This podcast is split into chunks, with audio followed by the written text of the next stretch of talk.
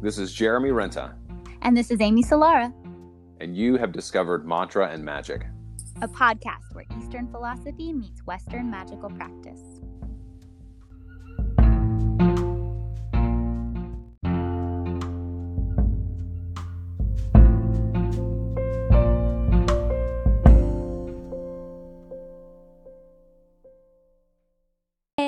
Everybody. Welcome to Oh, Virgo hey season. everybody. What's going on, Virgo season? Hey. It's us, and it's just the two of us. It this is the is. it's, it's been a while. I've really enjoyed all of our interviews that we've been doing. It's been amazing that we've had so many people who have been interested and we've got more people that were actually lined up to to record at least in this next week. It's been uh it's been crazy how how awesome everybody has been to like and just the feedback that we've gotten from them after we've had our recording. So I'm hoping that everybody's really enjoyed the the interviews that we've done. yeah it's i'm i'm super pumped with how much this is growing and the community that's coming out of it and the new faces on patreon so super glad to have you all here um we are in my birthday month and so i feel very very partial to this energy report because it's like it's so near and dear. Um, it's also hard for me to get full perspective on it because I'm in it. It's kind of like when you're in the middle of doing something and you can't um, fully see how the art project or the the whatever it is that you're working on is going to come out, but maybe from the outside, if you take like an outside observer perspective, then you can see it a little bit more. And Yeah. so hopefully Jer can offer some of that on this when I talk about it. Um, on the high roads and the low roads of being a Virgo and being in this season. And it's been going on since about a week ago. Mhm. And the I think the best thing to do with it is just know that the more that you trust the process, the more that you just start something if you have the urge to and don't get caught up in whether it's going to be good or not, the more that you are willing to forgive yourself and keep going if you fall off the bandwagon with whatever it is health and diet or exercise or yoga or your meditation practice whatever it is you decide to do um even just cleaning out your closets if you give yourself permission to just start over every single day and just keep trying every single day it's going to work out a lot better because the the biggest low road of virgo is being the world's greatest critic Mhm. and struggling with getting anything done or getting anything started or getting any anything um on a roll really and just all of it because that voice pops in and says mm, i think you're doing it wrong or i don't think you're doing it well enough or i don't think you're meant to do this because you suck period Yeah. Well, I think it's also, I mean, one of the, there's always the the duality of both sides, but like one of the big things about Virgo that is a, positive is the nurturance aspect, right? It's like being a being a mom, being like having that loving, I'm gonna nurture you, I'm gonna take care of you vibe. And you know, at, at least I've got a lot of male Virgos in my life. My brother's a Virgo, my dad's a Virgo, and I think how that can kind of turn out as being a negative is uh, misconstruing what nurturance is. You know, my, See, my And I feel like that's cancer. I feel like cancer is the one that takes care of, whereas Virgo's Yeah. the one who tries to fix and heal. And well, I mean, yeah, it was like a the the idea of of being like at least for my dad, my dad and my brother are both very analytical. They've always like gotten shit taken care of. You know, it's more of like it's more of like Mm-hmm. Yeah. stuff gets done, and I guess that's part of it. There's like the the concept of get the get the job done, but not necessarily the emotional connection that goes along with it. Yeah, Like I, I did so much for you because I've worked my ass off to bring a bunch of money in. And because of that, technically you should feel taken care of. Mhm. You know, and it's like there's not really an emotional part to it, I guess. So and that's I mean, I definitely see that reflected in you. Like we've we've talked about it numerous times where I've seen you cry one time in the, the number of years that I've known you. Um so but I also know that you are incredibly caring and you are incredibly nurturing. And it's not just about the fact that you want to be right, which I know is part of it. Because say, like, that's well, also I... my fourth house sun. Here comes Miss Miss Know It All and Miss Hermione Rightness jumping in Uh-huh. on it. But Virgo's keyword with Deborah, my teacher, next soon to be your teacher, is Yeah. um, I analyze, Mhm. and that is true. Constant analytical processes happening for Virgo. Yeah. where it's like what needs to be on the to-do list? What's the next item on the to-do list? Is the to-do list perfectly organized? Like is it going to adequately get all the tasks done today? Do i need to add 25 more things to my to-do list because i'm trying to save the world? Um it's less caring i think i might have slightly more caring nature because i have a fourth house sun which Mhm. um, you'll be learning about the houses soon and anybody else who wants to, there's still time to sign up. You would just barely slide in for that applied astrology. Uh, doors close this week, guys. Mhm. So take advantage of it while you can. Um, the houses really do come into play for your sun sign because your sun, where it sits on the chart, which house it sits in um, on your natal chart, plays a really big role. And for me, it's the fourth house. And that's the house of the nurturer and the mom and the collective unconscious and the family and the home. And so, of course, those things are all priorities in my life. I just handle them in a very Virgo way, like puts a, a spin and a flavor on it. So for me, the Virgo is going to come out slightly differently. Now, if so, Virgo rules the sixth house. Mhm. So if you have a sixth house sun, you might be more concerned about health and wellness than whatever your typical sign might exhibit. Um, whereas, like Jer, are you in the ninth house? Ninth house, yeah. Your sun. I haven't That at is correct. Anyway, It is. so you're super inclined towards go big or and instead of just go big or go home, it's go big or go big. Everything Mhm. has to be like all out, uh, especially spirituality. But if spirituality isn't working, then it's like alcohol and drugs because it takes you to a bigger place. It takes you to a different state. It takes you, you can travel without leaving your couch. So, Mhm. um, it- that ninth house is travel, it's spiritual depth, it's being able to teach everything you learn as you go and collect all of those things. Um, and so it changes. Well, and I've got some. I've got some Libra and some uh, some Virgo in my ninth house, and my true node is, or my north node is in uh, Virgo. Yeah, So- and your Saturn's in Virgo, and that's the that's the big Yeah. thing why we're having this conversation because my sun placement in Virgo is pretty close to your Saturn and North Node placement in Virgo. hmm And so North nodes for everybody who doesn't know what a North node is, it's a mathematical point. It's not actually like a physical place on the moon. Um, and those calculated points, they say the North Node is your soul's lesson and Saturn is your life's lesson. So to have both of them in that space means that Virgo is one of the hardest things for you to do. That you're constantly feeling the pressure to get it right and you're constantly feeling the pressure to learn what the heck that Virgo energy is about. So you end up surrounding yourself with Virgos so that you can figure it out. Yes, I can attest to that. and it's not always by choice. Sometimes it's the chick who's barfing in the bucket next to you. Sometimes it's the mm, like literal crazy lady who shows up at your door at 3 a.m. in LA and is like, I just did this ritual and it was so amazing. and you're like, why are you sleeping here again? yeah. Okay. Cool. Did you bring? You brought Because some more I don't have my own couch or apartment. I know. I'm living out of my car. Those were the days. they were definitely something. Oh my god, I'm so glad they're over. I'm so glad my 20s are over. I am so so happy with 30s. It's awesome. Well, so far, you're doing it right. Thanks. I mean, you got two babies, a husband, or a husband, two babies, and a church. So. oh my gosh. But with, yeah.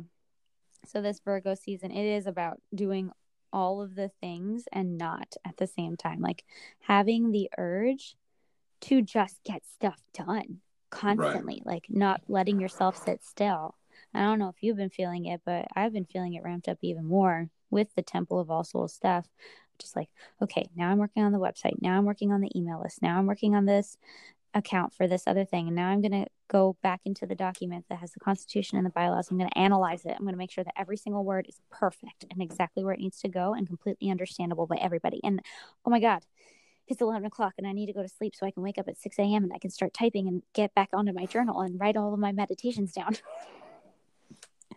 That's literally how fast I've been going for the past two weeks. No, I definitely have not been doing the same thing. Well, I mean, I've definitely been going, but there's been the energy has been in the house. I don't know if I've necessarily been if I've necessarily been doing the same thing. So I, I I am very grateful for the the cooler weather, and it does feel like you can be more productive now. Now, especially where you are, it's uh it's been unbearable. So being able to be outside and have that as a as a enjoyable factor has been kind of nice. Yeah, it's only been like ninety now. Yeah, that's good. You're getting to the point where you can actually breathe beautiful. the air outside. We can sit outside and watch hummingbirds, and then the monsoon kicks in every night. That's fun to see, like trees falling over. Mm-hmm. Oh my god, Arizona's special. Um, there's yeah, it's it's been fascinating. But one thing about Virgo season that I think um, some people don't take as much advantage of because it is one of the tougher aspects when we're going through something where we want coping mechanisms. It's to get your health back on track before the mm-hmm. holidays because this is the time when pumpkin spice lattes are reintroduced into mainstream uh, diets. and for most people, this is the start. Like as soon as Starbucks decides that it's autumn, they mm-hmm. start with all of the holiday stuff, whether it's yeah. like baking cookies or making scones or making pie or making cake or making any other thing that is sugar laden and like gluten stuck together with other gluten and it kills the the whole flora within your i guess it's fauna right? Bacteria?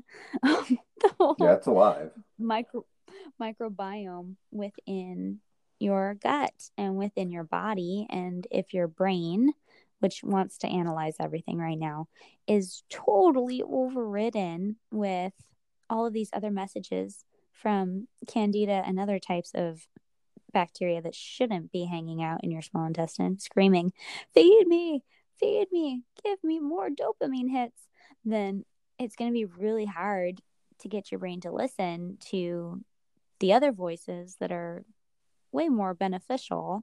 And so I think one thing that Virgo really harps on a lot, and like most of my friends who are Virgos, we like always end up talking about it is health and food and nutrition and and health as the new wealth. Like the mm-hmm. more that you're capable of stepping into a space of really not limiting yourself, not denying yourself, not like taking things away and saying, I can't have this anymore, but saying, I'm choosing to eat the healthy option because then it's going to give me more freedom. It's just going to give me more space to be the best version of myself. So I'm giving myself the gift of not eating this. I'm giving myself yeah. the the beauty of of these other nourishing things rather than poisoning myself with the rest right. of it. Well, t- two things on that. It's like first of all, and this is something that has been very present for me over the past week is the, you know, being more uh, being stronger with my nose and like having a, a stronger nose so that I can have more of a full body yes um, and just the idea that really right now is the it's the it's the time when we're getting ready to start to die right not us but like nature around us So we come out of summer, we go into fall, things start to kind of, the leaves fall. You have the harvest, you have you enjoy the things that you that you have worked for over the past part of the year. And then you get into wintertime where really you should be fasting. We shouldn't have food. You know, there's like if we shouldn't have Starbucks or or you know places where you can go and pick up a you know a dozen donuts. Like that's the time where we really should be getting more insular. We go a lot, we can spend a lot more time in. And if you like going into the season, if you're cramming a bunch of food into your gut, you're not really able to feel what you are actually feeling, you know? And then when we get to the wintertime and we're depressed and we're fat and we're, you know, we're not exercising, then it's like the the stuff that we're seeing when we do turn inwards isn't us. It's the wheat, it's the sugar, it's, you know, it's the alcohol, which is a big thing for a lot of people during this time too. And, and I'm not even saying like really at this time, school is starting. So I know that there are a lot of students that are kind of trying to find that balance without, you know, with just the way that things are right now in our world. But, you know, leading into this part of the year is really where we're supposed to enjoy the harvest and kind of like start to start to turn inward, right? And I feel like because my, you know, my birthday's next month as a Libra, it's like you, know, you try to find that balance and see where it is that you're going for the next year or two. You know, for a lot of people, it's like you hit fall, it's football season, it's all the other things that we get distracted by. But like once we get into once we get into fall, and you know, this is something that you and I really kind of connected on when we when we first met too. Was like it's the most wonderful time of the year. Literally, you get pumpkin mm-hmm. spice, you get Thanksgiving, you get you know, I'm not a big candy eater anymore, but when I was a kid, Halloween, you know, uh, so being able to be more mindful of that for me at this point in my life, it's nice because, you know, I've worked pretty hard to stay in pretty good shape, you know, over the past, mm-hmm. I'd say for the past year. Uh, Lindsay and I have uh, kind of coped with, uh, with the lockdown by going and eating tacos at Teocalli, which is a place that's near our house, and a lot of Flower mm-hmm. Child and some other things but for the most part we've been pretty mindful about how we've eaten and you know as we get ready to get into this this time where there is a lot of like god what have you like what do you want to work on you know and being willing mm-hmm. to kind of like dig into some of those areas is it's a lot easier if you start now you know as opposed to waiting until the beginning of the year when a lot of people set their resolutions like if you do it now as you're going into the fall it's going to be a lot easier for you to kind of have goals that you can are going to be easier to accomplish you know I realize that, I that, like... that whole metaphor of like how do you eat an elephant one bite at a time. That's that's kind of what you have to do. You you really have to you have to you know set small goals for yourself on a daily basis. And there's no time like the present. You know, I think that's also the thing right now with mm-hmm. Virgo. It's like set some goals that you that you can actually accomplish, and then start on them. You know, it's it's, it's mm-hmm. the easiest way to get it done. Set a 30 day 30, a 30 day goal.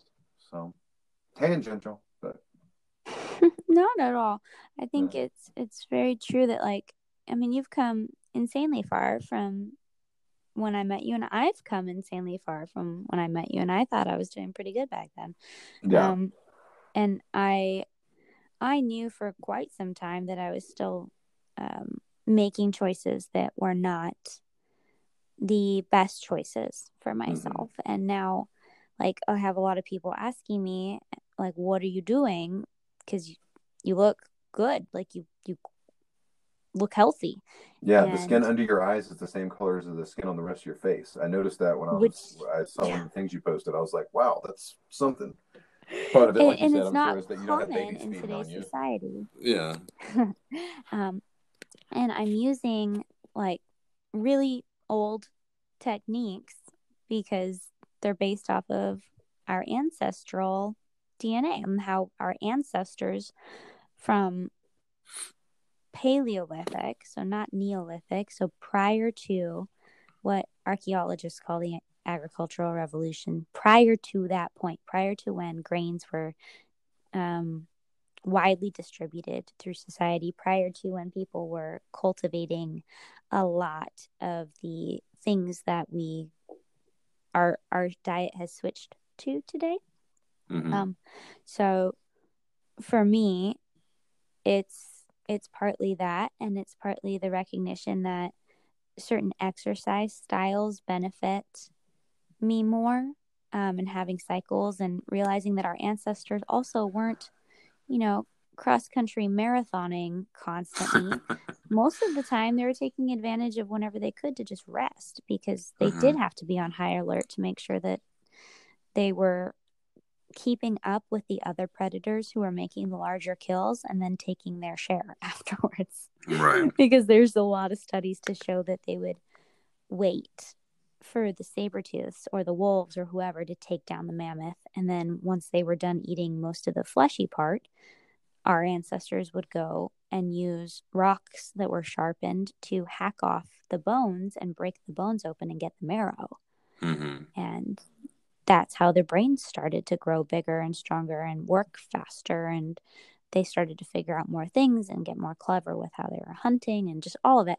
And i think there's a lot of other spiritual stuff going on at the same time. But that being said the more that i have um, really stuck to i think there's like two things that are universal no matter what that anybody can apply no matter whether you want to be plant based or keto or anything in between.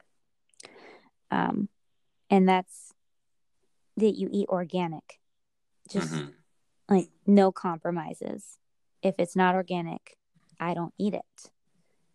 Um, and if it is not organic and I choose to eat it, then I know going in, like, hey, I'm going to want to have something that's detoxing me immediately after, whether that's spirulina and chlorella or something else, because um, there's going to be glyphosate in it, and glyphosate kills you. It's Mhm. meant to. So it's like if you're not eating almost an entirely organic diet, like you are essentially putting poison into yourself. And so for me, like I think there's maybe one thing that I can think of recently that I knew consciously knew wasn't organic and I was like, "Oh no, I was so mad about it." I was really like, "Oh, I don't have any other option." And so um shifting out of that, I'm like, "Okay, that was the last one." Everything in my cupboard, everything in my fridge, everything that goes onto my plate and into my mouth is organic. Period. And I know not everybody feels like they have the financial means to make that happen. Um, and some ways to really help with that is just not buying processed food, period. Yeah. um, getting all fresh veggies. And you'd be surprised if you do have mostly fresh veggies in your fridge. Groceries are a lot cheaper because Yeah. you're doing all the work. Um, and I mean, I organic is definitely not that cheap, but the uh, no, I mean, just uh, going And literally even- the past couple of the past couple of days, I've been doing grilled beets, and it's literally just cutting them, like cutting wave, like you know, inch, inch and a half, two inches of of beets, putting some olive oil on it, and then and put them on the grill. Like you don't have to season it or anything else, and you can use other oils. I'm trying. I really would like to get away from olive oil because I know that once you get it Yeah, past a certain heat, it's not really good for you. cook with olive oil. Don't Yeah. it. Also, be careful because most olive oils actually have canola oil if it comes from outside of the United States. Yeah. And if it comes So- from inside the United States, uh, most of the time it's not organic. Even if it says organic. If it says organic and it says grown in California, then you're probably better off. If it says grown in Spain or Italy or Greece, then um, a You're long definitely a, good couple years ago, it, you're getting um not full olive oil and it's already rancid because it doesn't have a long shelf life. It don't taste so great. That's something else too. I will notice, like our water in general. This is off topic, but our water in general has just smelled really weird and not tasted good. I, it's like living in a fucking third world country. I swear. We do this. We've been told this whole idea of American exceptionalism for the longest time, and it's like, okay, well, our education system's fucked. Our, our political system is screwed up. Our water is pretty dirty.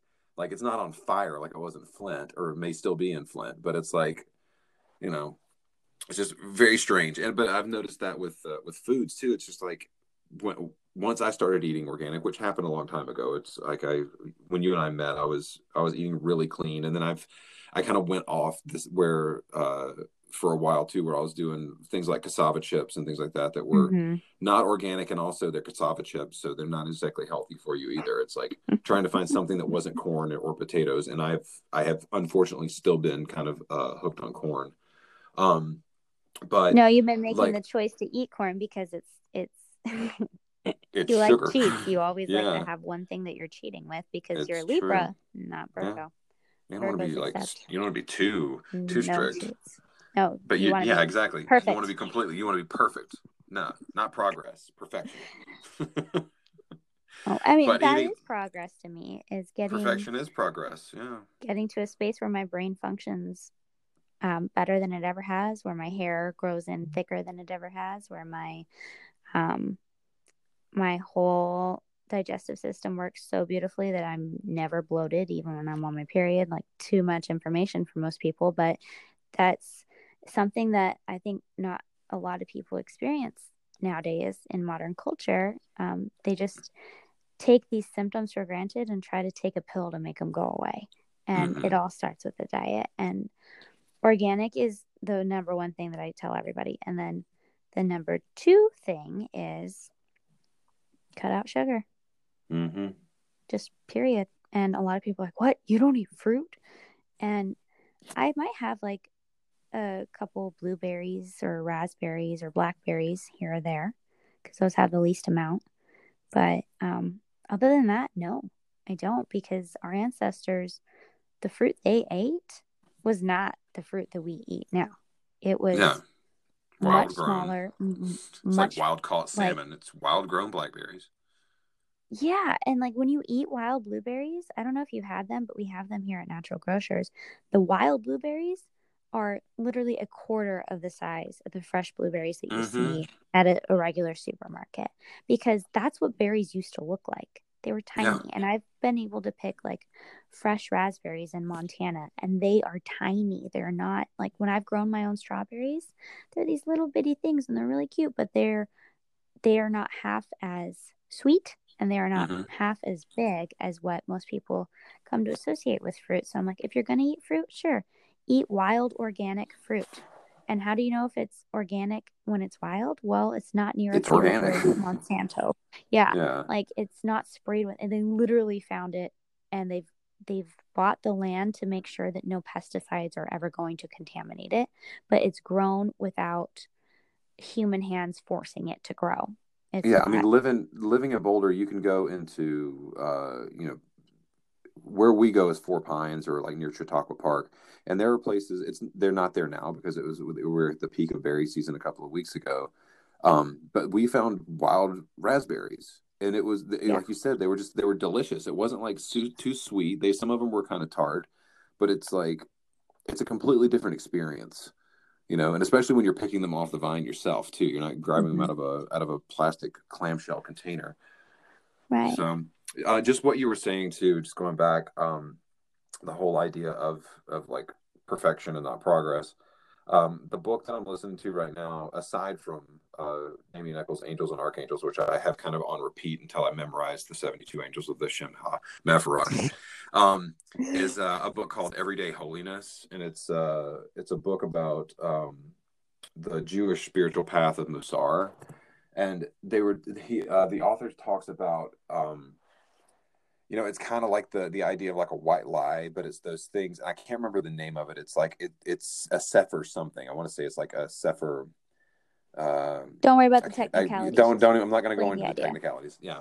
So uh, he talks about like the the little things that we uh, allow to be okay, right? That are that are the things that are inside of us that we know aren't right, but it's like it's not a big deal if, right? So it's like you can have one more cookie. You can have you, this will be the last time that I get it, but I'm going to have that. Uh, you know, I'm going to have a drink tonight. You know, whatever it is, and um they talk about how that that is usually our life lesson like whatever the thing is that seems like it's not a big deal that ends up leading us down a path where we're you know i don't want to go to the point where you're in a back alley smoking crack but like whatever it is that kind of like gets you off your path and it's usually something small that doesn't seem like a big deal is the thing that we kind of have to figure out what it is is kind of his his point at least in the chapter that i'm i'm reading right now um So figuring out what those things are and then realizing that, you know, it is a will thing. It is really a will thing for us to be able to say no. And it's not like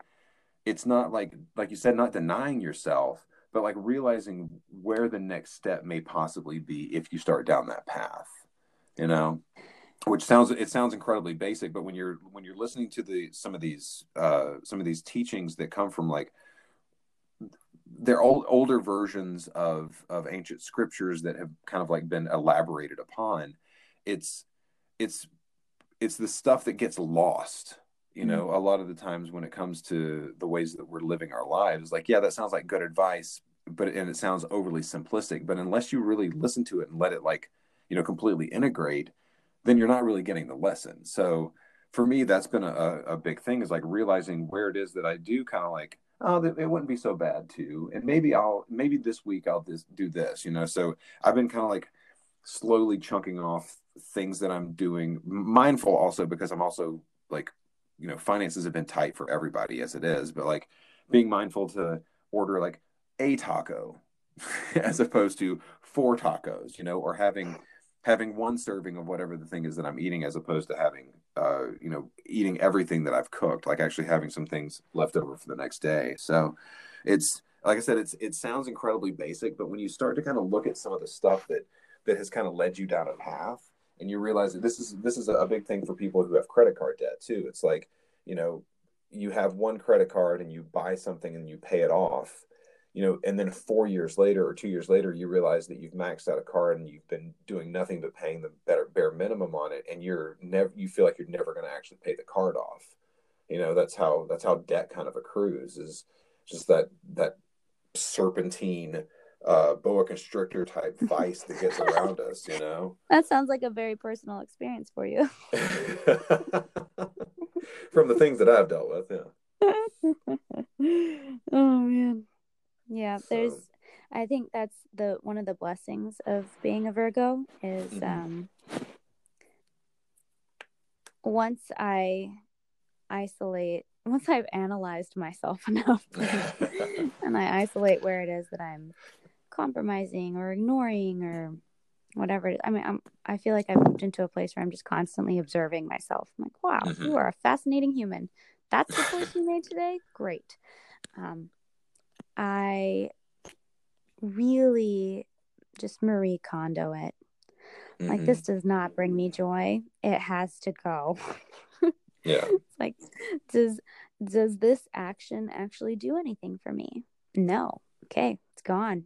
And mm-hmm. um not that I don't ever slip up or that I don't go back, but there's been so many things in my life that I've just like that's how it's handled of nope, no more and it's felt really good. it felt mm-hmm. really like pleasant, but I realized for a lot of people it's really hard to just cold turkey everything, um, whatever it is, and and I I feel like you have to kind of do the test where, um, who was it? It was Matt Kahn who was saying it. It was really similar to what you just said, which is why I thought of it. A lot of times we're like, Never again. This is not for me. It's out of alignment. So I'm going to try it one more time just to make sure. uh-huh. I I don't think this is going to work for me. Let me test. Yeah. Which reminds me of how you and I used to be a lot, where we're like, I don't think this is right, so I'm just going to make sure. I'm going to do I was definitely that time. way with smoking. Yeah, I mean, I would I would start to feel start to feel sick and know that I didn't want to do it, and then I would I'd be like, well, I'm going to buy another pack of cigarettes and make myself sick. And then, I mean, for the, for, I will say this, for the most part, it worked no because sense. I would, I would get sick and then I couldn't smoke. So then I would, I would be sick. I would go, you know, a week and a half getting healthy. And then I'd be like, I have no interest in smoking. And then I would go without smoking for nine months. And then I would be at a, you know, a party after uh, an opening of a show in theater and if somebody would have a pack of cigarettes, and I'd be like, ah, what the hell? It's been nine months. So it is. It really is one of those. It's you, people say it like a slippery slope, and that's that is uh, that has also become kind of vilified because of from the standpoint of um, of uh, you know philosophical um, approaches to things. Well, you know, you have one c- cigarette, and then the next thing you know, you're sucking dick in an alley. You know, it's like, yes, that's not necessarily gonna always be the case, but it's it's it's more helpful. I guess I guess this really comes back to just mindfulness. Really, it's like Mhm. it's more helpful for you to know what you're capable of in a good and a bad way, and to kind of see the possibilities of where you could end up by doing Did whatever you- the thing is that you're doing. Did you ever read um Game Changers by Dave Asprey? Um, I don't think so. He had a really great um moment in the book where they were talking about uh, unacceptable words because Mhm. they allow for this exact thing. Yeah, And one of them is try. right. and it was very Yoda, like do or do not. There is no Yes. try. If then he was talking about like getting his kids to not say that anymore because like, oh, I'm going to try. He's like, no, either you're going to do it or you're not, and that's okay. Just take responsibility for it. And um, our next podcast guest, all you all are going to listen to next week. Um, we already had the conversation with him, and it was awesome. We talked about choice and responsibility and and actions and reactions. How it's every single time is a choice. Mhm. And until you acknowledge that, you're going to constantly feel like things are happening to you and like things are out of your control and like things are addicting or impossible to let go of because you're not accepting the fact that you're making the choice to continue with what it is that you feel like is either controlling you or holding you back or um, or preventing you from doing the thing you want to do. Well, as a Libra too, like the whole idea of having non-negotiables feels too binding because it's like, yeah, you don't want to have some things that you say that you're never going to do, and I don't necessarily want to, you know, fall off the path and go doing something that I'm that I'm going to end up regretting. But it's like f- saying that you have some non-negotiable things that you just do not do is also kind of empowering, right? It's like, yeah, this feels really Mhm. good. It's setting that I've got- boundaries. I've got standards. Yeah, I've got certain things that I'm I'm willing to willing to to kind of bypass to allow to kind and that's of go, one of the life down the lessons road. of yeah it's one of the life lessons of libra which um, like anybody who's going to go through applied astrology schools going to get uh really clearly when deborah explains it and when the mentors explain it libra is making a commitment hmm that's Yeah. that's the life lesson of a libra is to make commitment to make a choice and stick with it because Mhm. that's the hardest thing is you want to make a choice and then change your mind Right. and giving your per- giving yourself permission to not feel guilty when you do change your mind, but also empowering yourself to stick with the choice if your rising sign is either like a fixed or um, an earth or something Capricorn where um, you are really trying to stay grounded and stay true to the decision you've made. And so that's something we'll talk about more next month on that injury report. But Virgo, it's not judging yourself for not having done it already. hmm That's the Virgo uh, low road is feeling guilty that you haven't been good enough up until this point because you've just discovered some new thing about yourself that is not good enough. And therefore, you were not good enough to see it prior to. And so you've been sucky this whole time. it's a really silly spiral. Um, it's a slide I've ridden down many times and gone wee all the way to the bottom. and then just kind of landed and thought, hmm, well, okay, this is as low as you can go. Guess I'm going to climb back up now. yeah. um, and finding grace for yourself, finding Mhm. grace and acceptance. And acceptance isn't um, trying to change anything. Acceptance is being willing to to love where you are enough that you will make the changes to grow further, to support yourself further, rather than trying to force everything to get fixed and change it right now because you hate it. and accepting where other people are on their journey because they're not always going to be where you are perfect virgo Oh my god. I I think um a lot of Virgos feel like Virgos I've talked to are like I'm so judgmental. I just see everything that they can do to make themselves better and it, they won't listen to me. And I I'm like, yeah, I can commiserate. I just want everybody to live long, happy, healthy lives that are um fully in their sovereignty and totally their own spiritual authorities and not consenting and being able to set boundaries and follow their their path and their passions and live in bliss like i want that for everyone and i just see all the places where they're not doing it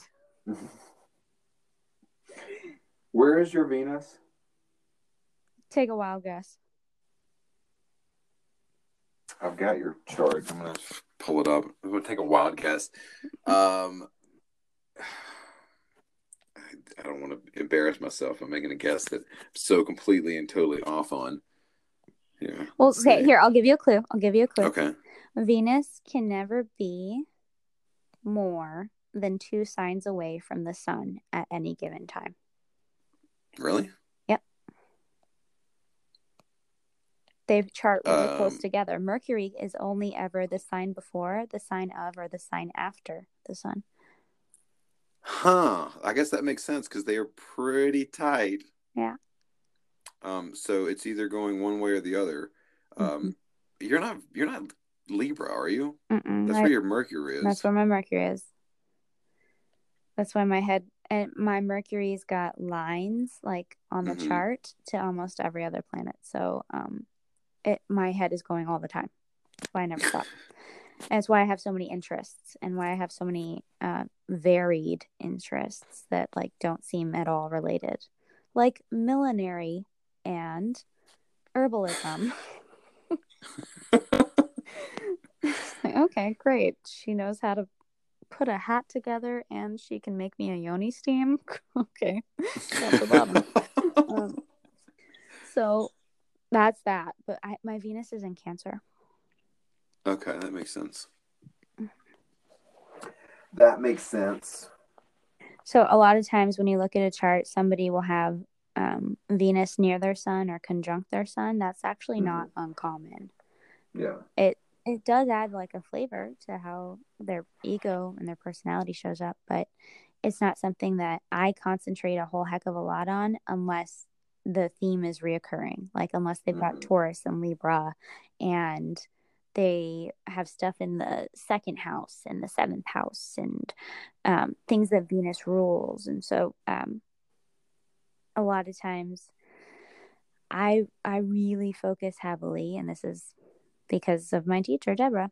Um, when I'm doing someone's astrology and when we're talking about it, we talk about their sun, their moon, and their rising primarily. Anything that's Mhm. connected to those. So anything that's sitting right next to the sun or right on top of their ascendant, which is the rising sign, or right next to their moon, or anything that's making um what they call like a hard aspect, so a square or an opposition Mhm. um, and because those create more uh, energetic tension, energetic buildup within the system. And so I'll look at those. And right now in the sky, there's a really big one happening, which is why a lot of astrologers are like, okay, what's going to happen? Because this it's the same configuration that happened back in March. If you think back to the first week of March and all that happened, Mars was mm, uh, it's not the same exact one I should say. It's it's a similar one. Mars entered Capricorn back then when Saturn, Pluto, and Jupiter were all there, and it was like Mars was the match thrown on the kindling on top of the lighter fuel and the big block of wood, which that's a uh-huh. really big fire. And look what happened to our our world then. And now it's like Mars is in the next building over, and they're both really tall buildings, and he's throwing Molotov cocktails into the same room.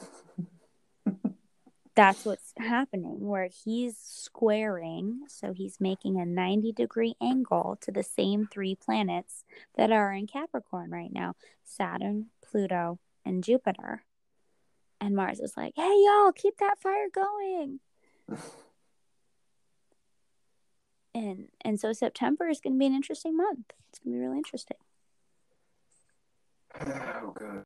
Because we've definitely had a real, real boring year so far. Yeah. I mean, 2020 mm, coming in strong. Yeah, it was supposed to be the year of clear vision, but uh... well, that's what it is, right? That's the lesson is that Yeah. nobody is like able to trust the thing that's telling them a vision. Mhm, Television. You can't trust it anymore. You Yeah. can't see clearly through it. Neptune is like being called out for all that the illusion and and we're starting to be called out as a as a race, as a human race, like humanity on all of the illusions that we've been operating on, all of the things that we've been buying into to keep us safe and to keep us content and to keep us comfortable. And it's an illusion of safety. It's really just complacency. Mhm.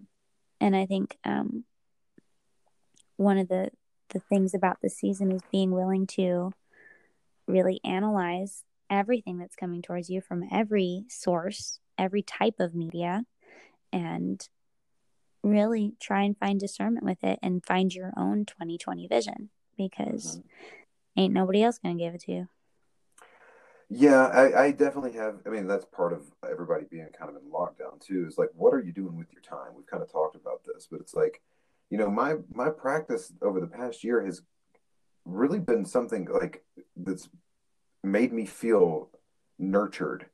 You know, I know that it's the exact opposite of being grounded, but it has felt very grounding for me to be able to connect to my guides, to be able to like to to be able to drop into uh, to a spirit quest and you know have some type of something relevant that was happening at least in my spiritual life you know because Mhm. like what's going on right now like you said none, none of the stuff we're watching on television is real none of the stuff that's like everything seems to be kind of like the, the illusion is shimmering you know it's Mhm. we're kind of seeing through it so you know having the having this time to be able to to really know what was what is important to me on like the bigger scale has been fantastic and i think most of the people that i've talked to that are kind of dealing uh, with a little more like depression and anxiety from the situation have been more stressed about like well i really you know, like what's going to happen with the housing market? And what's how, what's going on in my checking account or my investments are safe? You know it's like well, these are all things that you that we are aware of that are not real.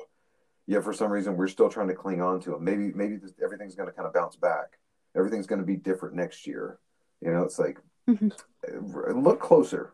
Take just a little bit more time to assess the situation you know Yeah, I mean, moving into the Aquarian age, this is Yeah. it. Yeah. People people got so excited about the idea because they thought it was just going to like transition easily into a weird utopia, um, that somehow balanced out all of the everything on the planet. Mhm. Like, are you going to clean up the big trash pile in the Pacific? Because I don't think Elon Musk is going to do it. Um, there's a a reality check that's coming in with Yeah. Aquarius that Aquarius energy is really good at, and the moon's in Aquarius today while we're talking, so it's so perfect. Um, but the the feeling of, oh God, that's not true, Mhm. and now I have to face it. yeah Um, Aquarius is really good at that. It's like saying, hey, um, here's a radical idea. The world is not going to ever go back yeah in any form or fashion.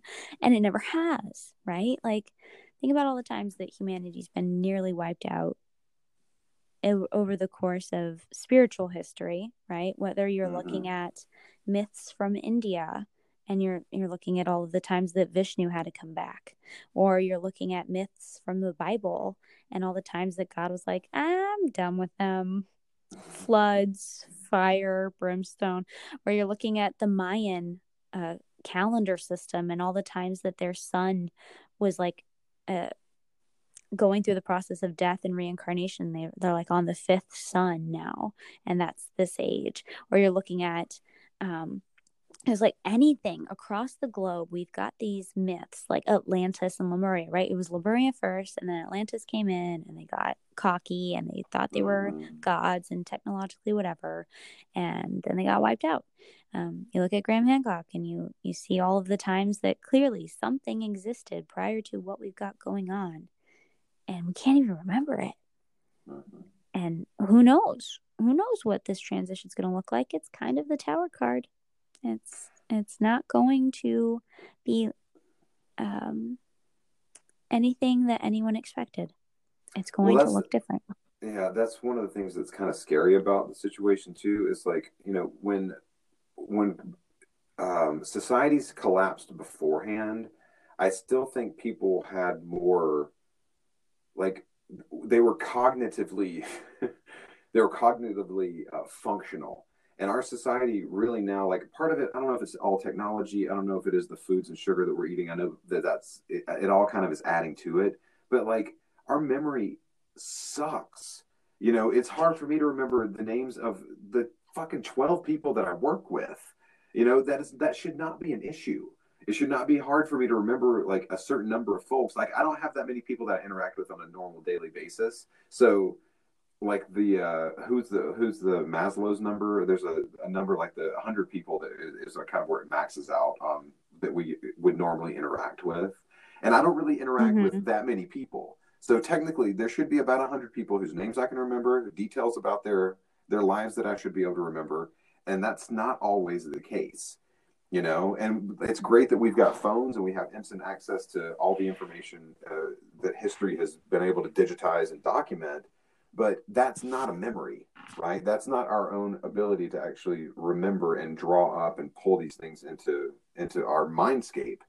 So you know i that's one of the scary things about going into aquarius as well is because that's it's a big ass a big part of that is the analytical side is being able to like it's the you know it's the eldest air sign it is thought on a, a completely different scale of duality with gemini or like the duality of Mhm. libra you know it's kind of like all thought.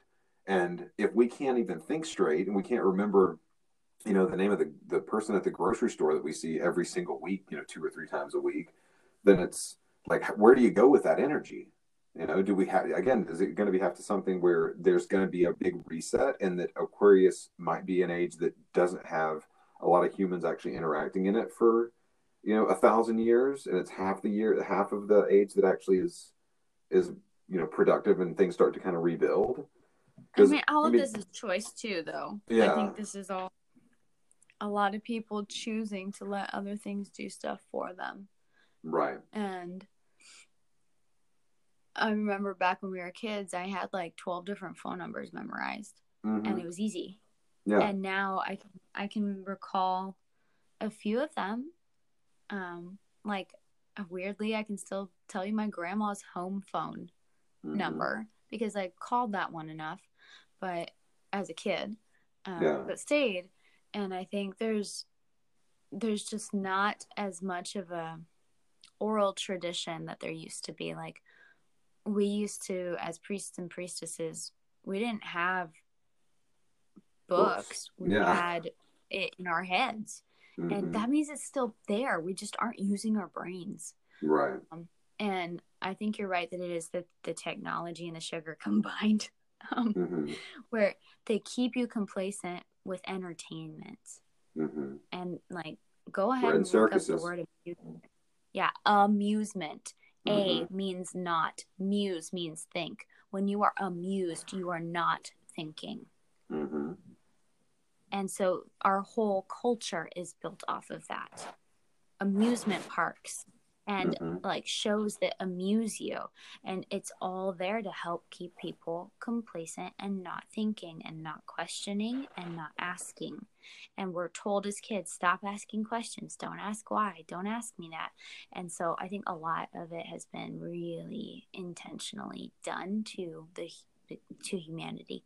Um, I think there's certain indigenous cultures that are starting to embrace older ways again, and there's people who are finding that, you know, the more that they seek, the less that they know, and they're like, "Holy cow, we've lost so much, and we're Mhm. trying to get it back." And I've talked to other people who are doing like this temple building work and this psychic work, and we're all remembering the same stuff, and we're like, "Holy cow, Mhm. like what?" What is underneath there? Like, what else can we excavate? Because clearly, there's been something done to the brain that has blocked off a lot of this and when you start tapping into it you're all tapping into the same stuff and the same memories and the same um, systems of working with energy that go like back, back, back, back, back, way far back that don't like the Egyptians were trying to remember it too. Mhm. So, um, I part of me is like, this is why I am such on a a no compromise health kick because I don't want anything interfering with that anymore. I don't Right. want anything controlling me from the outside, be that mm, like a person or an organization or a chemical, whatever. I am going to stand in my freedom as hard as I can and I'm going to fight for it because I've had it taken away for too long Mhm. too many incarnations on this planet. Um, it's been either taken because I've had to live in secrecy because I know the truth, Mhm. or it's been taken because I've been killed for expressing it, or it's been Mhm. taken because I was unaware of it during that lifetime, but I could feel it underneath bubbling up and I wanted access and I died knowing it. So I think there's there's something to be said for this age of Aquarius where we're allowed finally um, in these bodies in these incarnations to access that stuff that we've been seeking for a long time that we've been mining for and Yeah. and recoding opening up the the old doors to the temples that have been lost and finding things on the planet that um, have been safely tucked away in other dimensions Mhm. all of that really woo stuff. But for me, it, it all comes back to every level of the temple, and one of those being the body. And I'm going to do my damnedest to make sure that my body is so healthy, nothing can inhibit the progress that my spirit wants to make. Amen, sister. so, yeah, organic and no sugar. That's like, those are the two things that I can't stress enough because glyphosate is a neurotoxin and um, it's on everything that says, no matter, even if it says non GMO, it's still there. Because they're Um, spraying it. Yep. And or or it's next to a field that has it and it's Mhm. being cross pollinated by poor dying bees. So um there's that. but for organic, at least there's been a, a bit of a higher standard and the soil has to be proven not contaminated. Now, if it's your local farmer and they're like, "Look, we've had the field for 5 years. We haven't used pesticide a single bit. We're doing topsoil regeneration. We're doing our best. We just haven't had the finances to get the certification yet, but we're doing all the practices. And you can talk to the person, you can go visit it, you can see what's going on. Okay, fine. Buy their produce. That's great because then you're supporting someone local and you know it's organic even if it doesn't have the label on it. But if it's coming from a store, if it's coming from a restaurant, chances are you you've got something in it that you don't want. And then with the sugar, it's your body's programmed to want it because ancestrally it was only available during the summer months before the autumn when stuff started to die and you needed extra fat for fasting in your body. Mhm. Sugar makes your body store fat. It's a cue. It's an insulin helps you store more fat on yourself so that you have energy stores for the winter when there is no food, when you're just Mhm. chewing on dried meat because they're all the plants are dead. Like that's where our ancestors got their cycles. We and we ate cyclically. We didn't eat everything all the time. We only ate in season and berries only came out in the summertime. And there were other fruits that came out at other times. Apples would come out in the fall, but they were not the apples that we eat now. They were very tiny and, and sour. Mhm. And- Crab apples.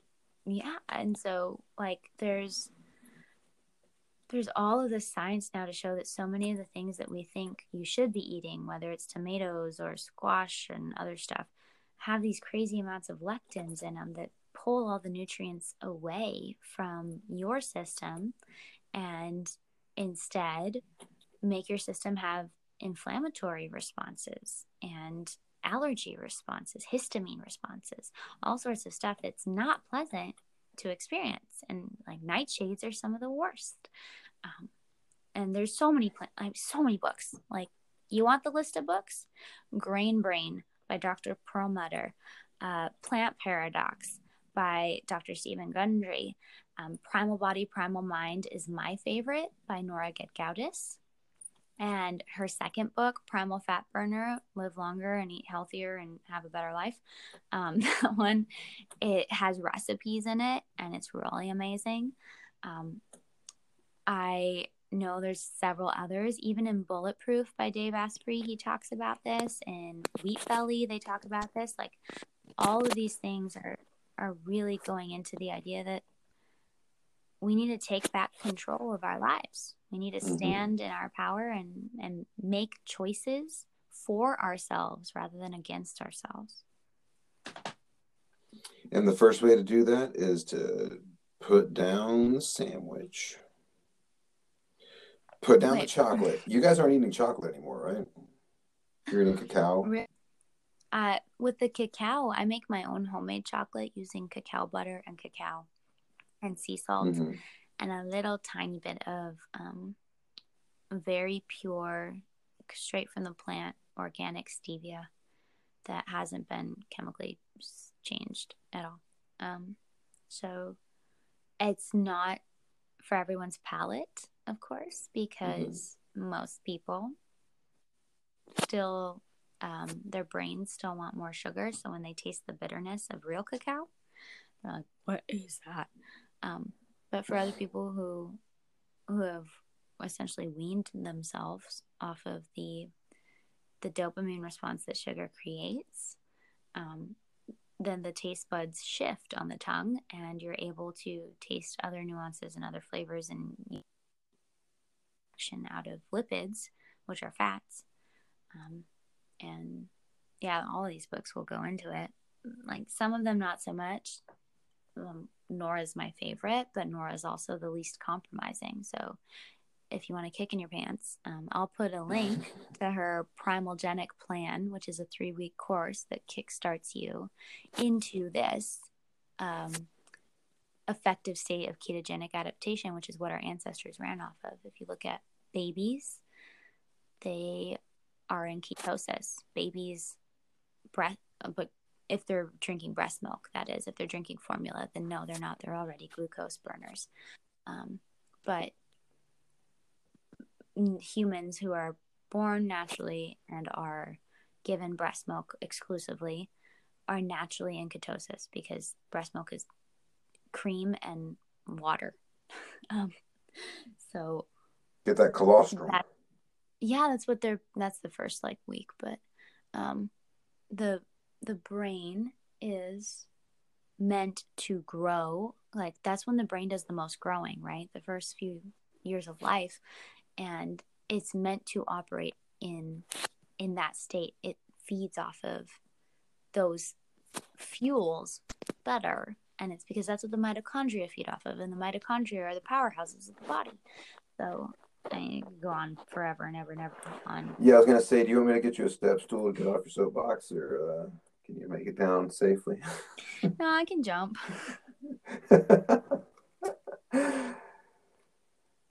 well, I'm great. I'm glad that you're. I'm glad that you're passionate about it, and that you were at this point now where you're like, you are actually have exceeded me, because I remember before when I was like, "This is what you should be eating," and you were like, "Oh."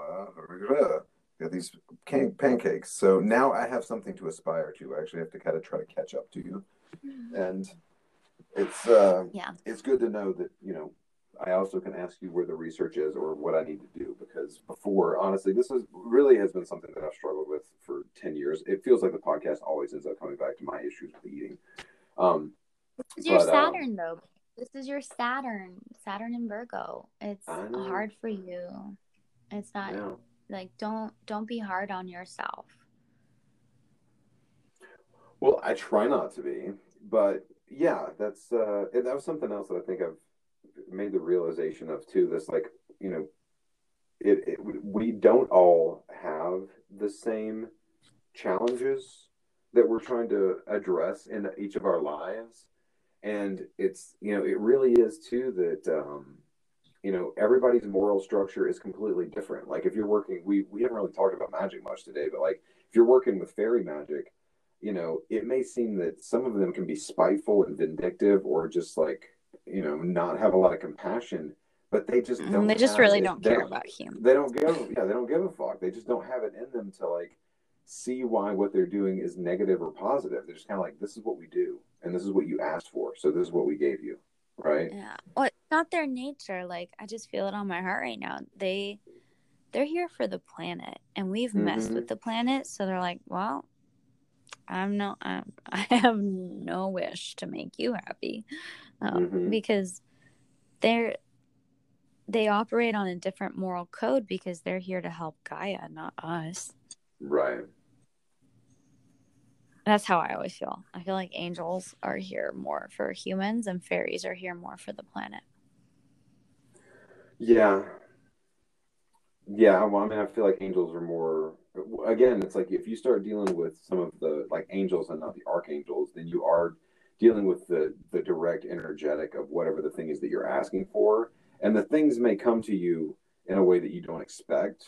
So you have to be very specific as to when you're working with angels as of what it is that you want, because you know it's it, it doesn't seem to be like I still kind of feel like there's a connection when it comes to the Hindu pantheon of deities and the angels and archangels of uh, Hebrew and Christian um, mythos, because there's there's there's too much of a like, Kali, help me out with this, and then there's like this slash and burn approach to it, which kind of mirrors working with you know on the tree of life like Kamiel, you know, some of the more like uh, Mars energies that are a little more uh, warlike and and very uh, like stand your ground and, and warrior uh, mindset of there's not a lot of compassion. It's just kind of like this is what needs to be done and it gets done.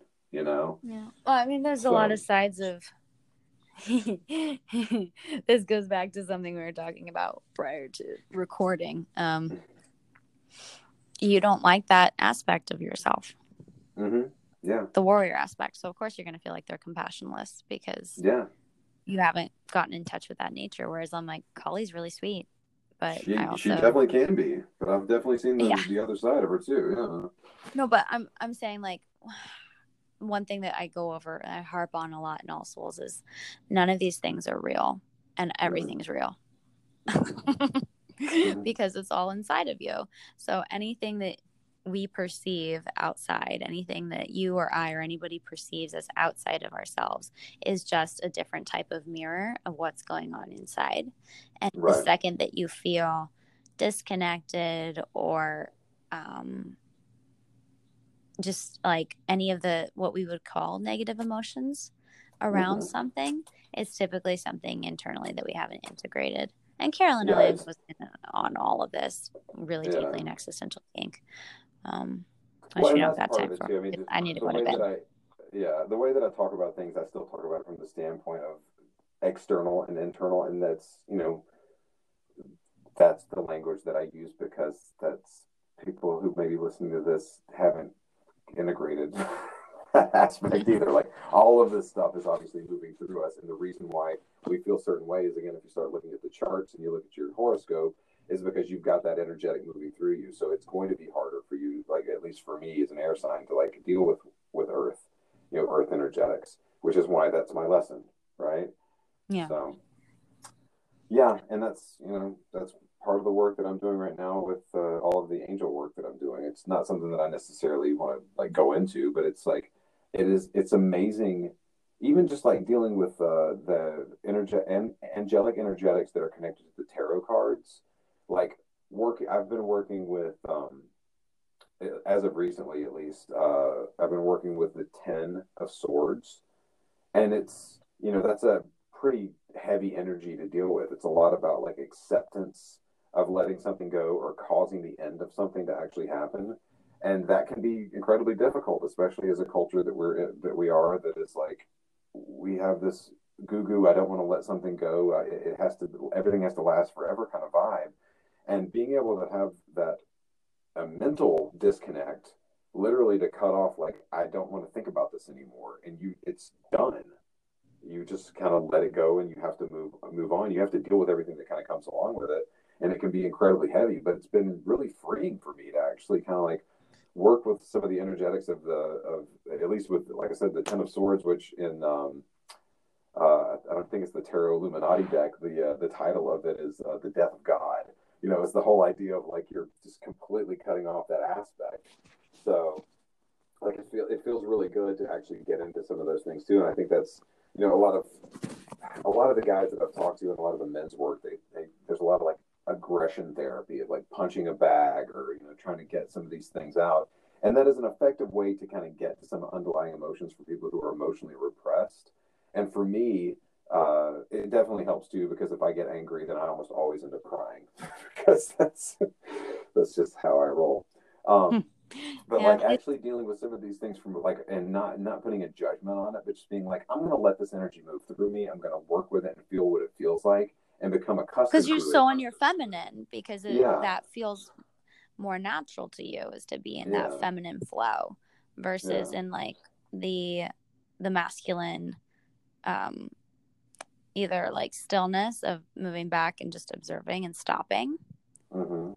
or the masculine like just taking decisive action Yeah. and that decisive action is the ten of swords of like done you Mhm. killed it you can't go any Yep. further like Yep. the wild unknown has that great image of the bull with all the swords in its head because it's you The killed buffalo. Yeah.